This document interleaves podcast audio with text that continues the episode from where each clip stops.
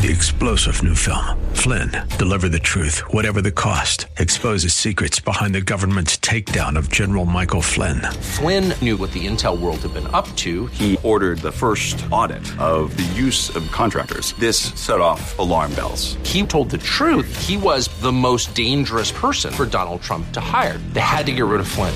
Flynn, deliver the truth, whatever the cost. Available now. Watch it today. Go to salemnow.com. Salemnow.com. Today on Cornerstone Connection with Pastor Gary Hamrick. Real love is calling, listen, truth opens up your eyes. Mercy is waiting for you with every sunrise. But we can't only be known as a church of truth. We must also be known as a church of grace and truth. Where troubled, disgraced people can come, the love of the Lord Jesus shines light on their broken condition. They realize it, and then they come to a place of confession and repentance before God, and He loves on them, forgives them, and shows them His grace. May we always be that church.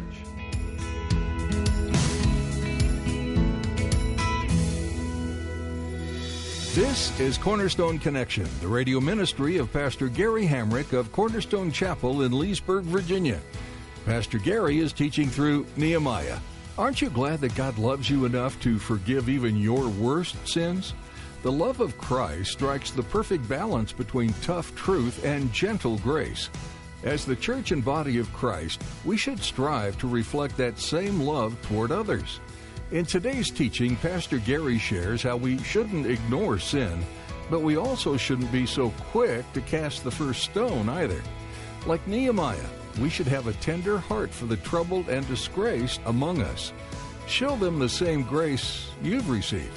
At the close of Pastor Gary's message today, I'll be sharing with you how you can get a copy of today's broadcast of Cornerstone Connection. Subscribe to the podcast or get in touch with us. But for now, let's join Pastor Gary in Nehemiah chapter 1 for part 2 of today's message titled Helping the Troubled and Disgraced. Hope is an open ocean, jump in and you'll find the cornerstones, your connection, run towards your new life. Just a quick review. When Nebuchadnezzar, the king of Babylon, besieged Jerusalem in 586 BC, he destroyed the city. He destroyed the temple. He left it just a pile of rubble. Took the Jews off, thousands of them, into captivity into Babylonia. The Babylonians were then succeeded by the Persians. When a Persian king Darius came on the throne, he said to the Jews, You guys have been done wrong, okay? You were taken captive and brought over here under Nebuchadnezzar, and now that we've replaced the Babylonians, Darius says to the Jews, Any of you whose heart moves may go back to your homeland in Israel. There are two waves before Nehemiah of Jews who go back to Israel. The first wave is led by a guy whose name was Zerubbabel. He leads, the census tells us in the Bible, about 50,000 Jews go back to Jerusalem. The second wave is by Ezra. Ezra leads another group of about 1,800 men. When you do the math of women and children, probably three, four, 5,000 people go back in the second wave. The second wave, led by Ezra, occurs about 15 years before Nehemiah. The first wave was about 100 years before Nehemiah. So the first wave of people, they've been back in Israel for about 100 years. And when Darius gave this order that as many as want to go back to Israel are able to go back, Nehemiah and his family were among those who stayed in Persia. Nehemiah's never been to Israel, never seen Israel, only understands the condition of the people by way of the word he gets from his brother and the guys who visited him. So when the Jews returned to Israel, to Jerusalem specifically, they returned to nothing but a pile of rocks that Nebuchadnezzar had left in the wake of his victory over Jerusalem. So the first wave of people, especially, they have to rebuild their lives from nothing, just rubble. They have to go back and reestablish everything. The Bible says in Ezra, if you remember, first thing that they rebuild is the altar of the Lord. Even before the temple, they rebuild the altar. They build the altar because they want to get serious and prioritize their worship of God and the sacrificial system to make atonement for their sins, which was the only way prior to the cross that sins could be atoned for. So they build the altar. Secondly, they build the temple. The temple is now finished. Okay, by the time we get here to Nehemiah, temple is completed. But apparently, however, the city of Jerusalem itself is still in a state of disrepair. Rocks and just rubble. Apparently, the people built the altar, built the temple, but then they never really rebuilt the city and they never rebuilt the walls. They lived on the outskirts of town. They built homes on the outskirts of the city.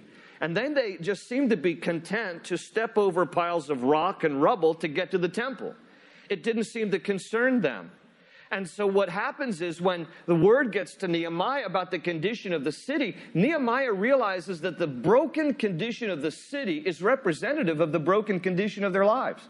Because in the prayer in chapter 1, he's confessing sin. He realizes the reason why the people have not rightly, properly rebuilt the city is because their lives are broken. And when your lives are broken, you don't repair other things that are broken around you.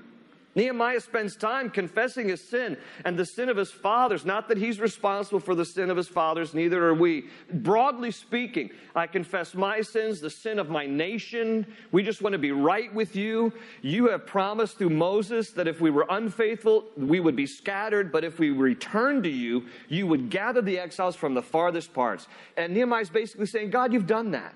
You've gathered the exiles again. You've returned them to the land. But it breaks my heart that the wall is in a state of disrepair.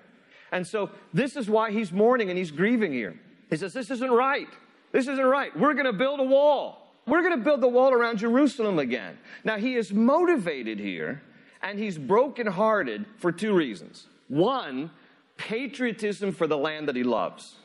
And two, compassion for the people that he loves. But what I find remarkable about his emotion here and his passion and compassion is that he's brokenhearted over a people that he doesn't even really know, over a city that he's never visited, over a land that he's never seen. This is remarkable. This is something God has put in his heart. He doesn't know these people. These are exiles that have returned. He's never seen Jerusalem or visited there. He's never been to the land of Israel. And yet he has this burning desire, this compassion to reach out and help these people. God has put it there. By the way, it is the reason why some people get called on the mission field. And it isn't because, oh, it was a nice vacation spot and now let's just turn our vacation spot into permanent ministry. It's often because they have a passion and compassion for people that they've never met, for a city they've never visited, for a land they've never seen. Because when God puts it in your heart, you begin to have this desire to help and to reach out and to serve and to love people, and you don't even really know them. Nehemiah didn't even really know these people. Yes, he was a part of the Jewish race. Yes, he had patriotism because of the land. Yes, he had compassion because these were his people. But it would have been very easy for him to live a content life as the cupbearer to the king in the citadel of Susa and not give any concern to what was happening back in Jerusalem. But this is a God thing in his heart. And note with me again the words of verse 3. The men who say what the condition of the Jews are to Nehemiah use these words Those who survived the exile and are back in the province are in great trouble and disgrace. Underline those words great trouble and disgrace. And it was more than the condition of the walls, it was the condition of the people. Nehemiah had a heart for people who were in great trouble and disgrace. And hear me on this, so should we. As a church, we should always have a heart for people who were greatly troubled and disgraced. And as we continue our points from the book of Ezra into Nehemiah, and when we were in Ezra, we had nine points. So I'm going to give you the tenth point. We're just continuing this whole idea of what do we need to learn going forward from their re- building projects and their relocation plans here. Here's number 10 on the list. We must always have a heart for people who are troubled and disgraced, having compassion for them and helping them because of their broken condition. Okay, that's what our church needs to continue to be about. We must always be a church of compassion that helps people, that not just feels for them, but actually does something to help people, to bring them to Christ, that they would understand forgiveness and grace and love in their trouble and disgrace. That troubled, disgraced people will come into our church and they will hear the good news of how God loves them and Christ died for them and that their lives can be forgiven and changed from the inside out And we must still be people of great compassion and never lose sight as being people of great compassion for those who are troubled and disgraced, that we would have compassion over their broken condition. Now, I will be honest with you, a lot of people don't see their broken condition, not at first. I get the sense from this story they don't recognize just how broken they are. It takes an outside objective perspective like Nehemiah to shine light onto their broken condition. These people aren't seeing it. You know, they're content to step over piles of rock and rubble to get to the temple from their homes on the outskirts of town. They're not weeping. They're used to it now. It's been about 100 years since the first wave has returned to Jerusalem. They are used to their broken condition and they don't even see it. You know how that works in our own lives? We can get used to something because we just kind of get desensitized to everything else. And so we're just used to our broken condition and we accept it as normal. Terry and I were at our friend's house. This was many years ago. We were there for dinner one night. They had us over for dinner. And then after dinner was over, they said, Hey, why don't we just go downstairs and just, you know, veg, hang out a little bit, watch some TV. So we're downstairs at their house watching some TV. And uh, five minutes into whatever we were watching, I don't remember, I heard this loud snap, almost like a little firecracker inside their television. I'm like, this doesn't sound good. That TV's about to explode. And I kind of let it go. It was just one quick, you know, and then about five minutes later, I heard it again. And it caused me to jump. And I leaned over to Terry. I said, Do you hear their TVs just snapping every five minutes? Just, she goes, Yeah, I know. It's kind of disturbing. I hear it. It sounds like the thing's going to explode. I said, Yeah, I know. What's up with that? And so we just kept watching. You know, we're whispering, like, Did you hear that? Yeah, I heard that. And then after about five or six of these snaps, like a spark, I turned to my friends. They're just looking straight ahead of the TV. They're unfazed. They're looking straight ahead. I said, Hey, sorry, do you guys hear what your TV's doing? They're like, What are you talking about? I said, About every five minutes, it snaps, like sparks. Just listen. Let's just pause here and listen. And so, sure enough, a few minutes later, you know, there's the spark. My friend says, Oh, yeah, yeah, yeah, yeah. We don't even hear it anymore. We don't even hear it anymore. It's been snapping like that for 15 years. We've just been watching the TV. We don't even notice it anymore. Well, we heard it because we were, it was new to us. But once you become desensitized, then it becomes normal. There are a lot of people in our world that their broken lives have become normal to them. They don't really see their broken condition until someone comes along like a Nehemiah and sheds light on their broken condition. I remember being as a teenager, a church going kid, thought I was good to go, tried to be a good person, thought I was good to go on my way to heaven until God brought a Nehemiah into my life. About, I don't know, five or six months ago, by the way, I hadn't seen him in 30 years. And he was here about five or six months ago because we have some mutual friends, and he was up from Florida, and he was here at church on a Wednesday night. But he was the Nehemiah in my life. And so I can remember being at this youth camp, and he was the speaker, and I was like 15 years of age, and we're walking along together, and he said, So, are you a Christian? I said, Yeah, I'm a Christian. He says, Well, how do you know? I said, Because I go to church. I mean, that was my genuine answer. He says, So are you going to heaven? I said, Of course I'm going to heaven. He says, How do you know? I said, Because I go to church. I mean, that was my pat answer for everything. You want fries with that burger? Yeah, sure. How do you know for sure? Because I go to church. I mean, it was just like everything was because I go to church. It wasn't until he showed me in scripture, well, hey, listen, it sounds like you believe. You have an understanding. It's a head knowledge. Have you ever asked Christ into your heart? Have you ever confessed with your mouth Jesus as Lord and believed in your heart that God raised him from the dead? Romans 10, 9, and 10. I get that you believe, but have you ever really done anything? Have you really ever put your faith and trust in Christ, asked Him to come into your life? You see, we can sit in church all our lives. That doesn't make us a Christian any more than going to Dunkin' Donuts makes you a cop. Do you know what I'm saying to you? and I say that with all compassion. My police friends know that. But I'm just saying that that doesn't make you. You have to have relationship with Christ. You have to come into relationship and trust Him as your Lord and Savior who died on a cross. It can't just be up here. It has to be here in your heart. Okay? So there was a Nehemiah in my life. Most people who are in a broken condition don't really see it until somebody shines that light and helps you to understand what the truth is. Now, on the one hand, I was kind of in the category where I thought it was a pretty good person. And my idea was good people go to heaven as long as you strive to be a good person. It was a wrong concept, but that was my sense. On the other hand, there's another camp of people, and they have no illusions.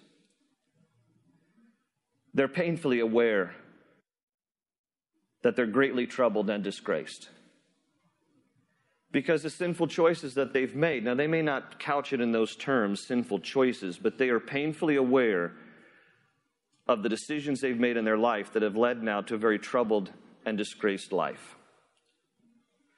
One of the stories that comes quickly to mind when I think about someone who was greatly troubled and disgraced is the story of the woman caught in adultery in John chapter 8.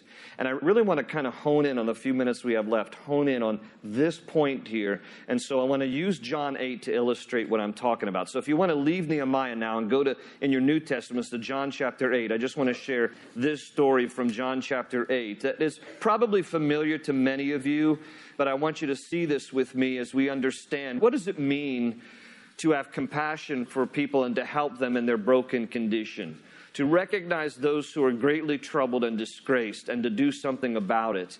And to illustrate it, let's see what Jesus did here with this woman in John chapter 8. And the story begins in verse 1 down through verse 11. So that's what I'm going to read. And it says this But Jesus went to the Mount of Olives. Verse 2 At dawn he appeared again in the temple courts where all the people gathered around him, and he sat down to teach them. The teachers of the law and the Pharisees brought in a woman caught in adultery. They made her stand before the group and said to Jesus, Teacher, this woman was caught in the act of adultery. In the law, Moses commanded us to stone such women. Now, what do you say? They were using this question as a trap in order to have a basis for accusing him. Jesus bent down and started to write on the ground with his finger. And when they kept on questioning him, he straightened up and said to them, If any one of you is without sin, let him be the first to throw a stone at her. Again, he stooped down and wrote on the ground. At this, those who heard began to go away one at a time, the older ones first, until only Jesus was left with the woman still standing there. Jesus straightened up and asked her, Woman, where are they? Has no one condemned you? No one, sir, she said. Then neither do I condemn you, Jesus declared. Go now and leave your life of sin. All right, your attention on this story here. This is a setup. This is completely designed by the religious leaders who do not accept Jesus and his ministry with the intent of somehow maligning him, discrediting him, trapping him. It tells us in verse 6 that they were doing this trying to trap Jesus. So it's clear that they have ulterior motives here. And what is so sad about this story is that even though the religious leaders were often trying to do things to malign and discredit Jesus, they have stooped to an all time low this time. Because on this occasion, they're actually going to use a woman and humiliate her in the process in their effort to try to discredit Jesus. It tells us here that they get this woman in the act of adultery and they haul her in front of Jesus and the whole group that is around Jesus. Now, as a background to this story, it is one of the feast times. Jesus is in Jerusalem, and it was typical for rabbis to teach in the courtyard area of the temple. So imagine now Jesus is teaching, and there are dozens of people, maybe even hundreds of people gathered around him, listening to him as he's teaching. And all of a sudden, these religious leaders haul in this woman who was caught in the act of adultery. She's probably just barely clothed, maybe grabbed the sheet to wrap herself with as they haul her forcibly in front of the whole group of people. Can you imagine the humiliation? Can you imagine her embarrassment? How disgraced she must have felt standing in front of this whole group. You know, it used to be that would be bad enough. It used to be that if somebody sinned in a community, it was kind of restricted to that community. Now, with social media and the internet, your sin is broadcast around the whole world in an instant. Imagine how you would feel if your sin becomes exposed for all the world to hear about. The embarrassment, the humiliation, the disgrace. And here she is standing here in front of Jesus and everybody here. And they, the religious leaders, ask Jesus, they're in verse 5. They say, Well, the law of Moses says that we should stone such women caught in adultery. What do you say? By the way, who's absent from this story? Ladies? The man. It is believed that the man is in collusion with the religious leaders in their attempt to discredit Jesus. Because the Bible makes it clear, you know, they're quoting the law of Moses here. The law of Moses commands us to stone such women. Well, actually, guys, the law of Moses in Leviticus 20 and Deuteronomy 22 says that you were to haul both the man and the woman before the elders and stone them both. Adultery was a capital offense in the Old Testament. Where's the man? It's evidence that he's in collusion with the religious leaders in this little charade. They pose this question to Jesus. the Bible says that Jesus stoops down and writes with his finger in the dirt. Now, some people say, well, maybe he was writing the Ten Commandments. And you know, commandment number seven is what the woman was guilty of. But maybe as the guys saw the other commandments, they would feel convicted about their own sin issues. Who knows what he was writing? I sometimes wonder if he was just, you know, writing in the dirt while he could pray because he's wanting the wisdom from heaven here at this moment. And when he stands up, he has the wisdom of heaven. I mean, it's brilliant what he says. He stands up and he says, All right, this is how I'll answer your question. Whoever's without sin, go ahead and cast the first stone at her. And verse 9 says, They began going away one at a time. King James Version adds, being convicted by their own conscience. And it says there in verse 9, the older ones left first. You know why that is, right? Because the older you've lived, the more you've been around the block, you're keenly aware of the more sins you've committed than the younger crowd. So the older ones are peeling off first until eventually Jesus is left just standing there alone with this woman. And he says to her in verse 10, Where are your accusers? Has no one condemned you? And she says, No one, sir. And he says to her, Then neither do I condemn you. Now, if the story stopped right there, Jesus could be accused of being soft on sin. But he adds, Go and leave your life of sin. King James Version says, Go and sin no more. So Jesus clearly addresses the sin issue with her. This is sin. The woman made some choices here. Even though we can argue it's entrapment, they humiliated her, they disgraced her, and they did all those things, she still exercised choice here. She still sinned, and Jesus addressed it. But he starts by saying, Neither do I condemn you, because he's aware of her humiliation. Her broken condition has been revealed to everybody, and she's painfully aware of it as well. He doesn't need to heap condemnation on it. He already knows she feels condemned enough. So what does he do? All the people who wrongly accused her disgraced her. Jesus graced her.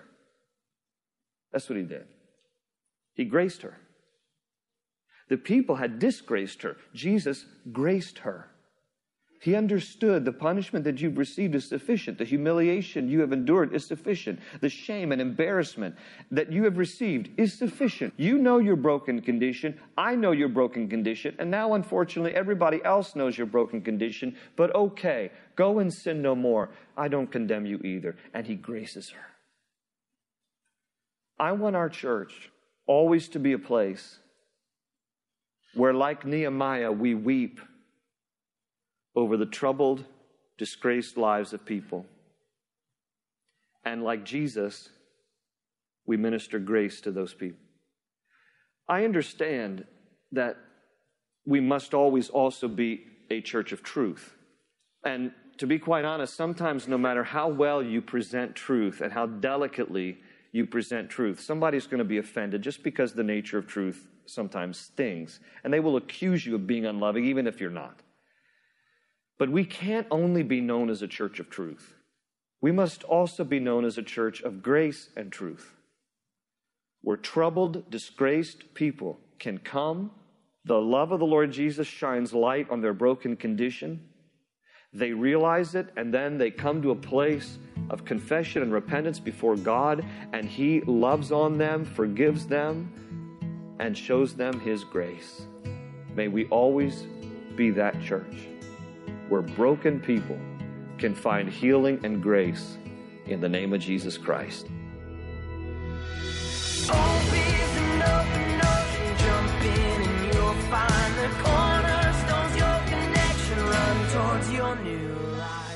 Nehemiah faced a daunting task of leading one of the waves of returning exiles and rebuilding the walls of Jerusalem. The work was hard and slow and filled with setbacks and struggles, including enemies who came up against them. The great thing about Nehemiah was that he wasn't a priest and he wasn't a Levite. In fact, he wasn't in professional ministry in any way.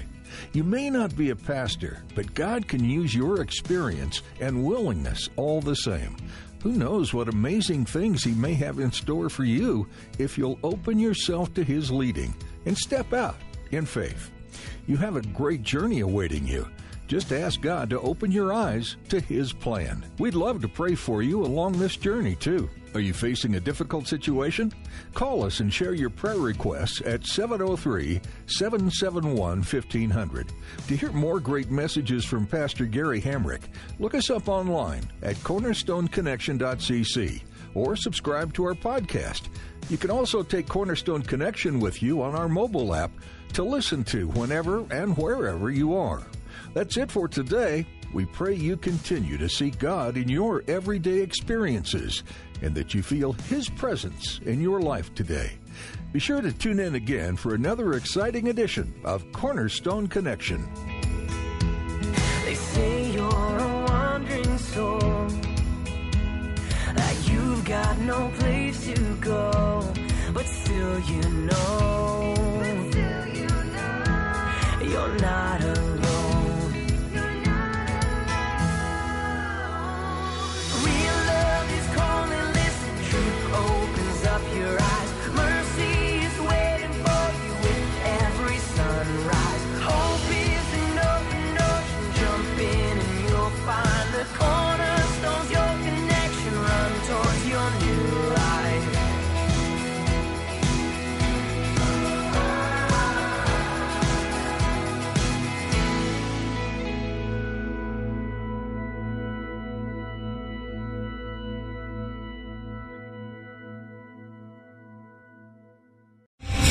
Star general Michael J. Flynn, head of the Pentagon Intelligence Agency, knew all the government's dirty secrets. He was one of the most respected generals in the military. Flynn knew what the intel world had been up to. He understood its funding. He ordered the first audit of the use of contractors. This set off alarm bells. The explosive new documentary, Flynn, Deliver the Truth, Whatever the Cost, uncovers the facts behind this scandal. Flynn told the truth. He was the most dangerous person for Donald Trump to hire. I find out the worst enemy that I'm going to face in my life is right here in America. They took my assessment and they wanted me to change it. And I was like, I'm not changing it. They had to get rid of Flynn.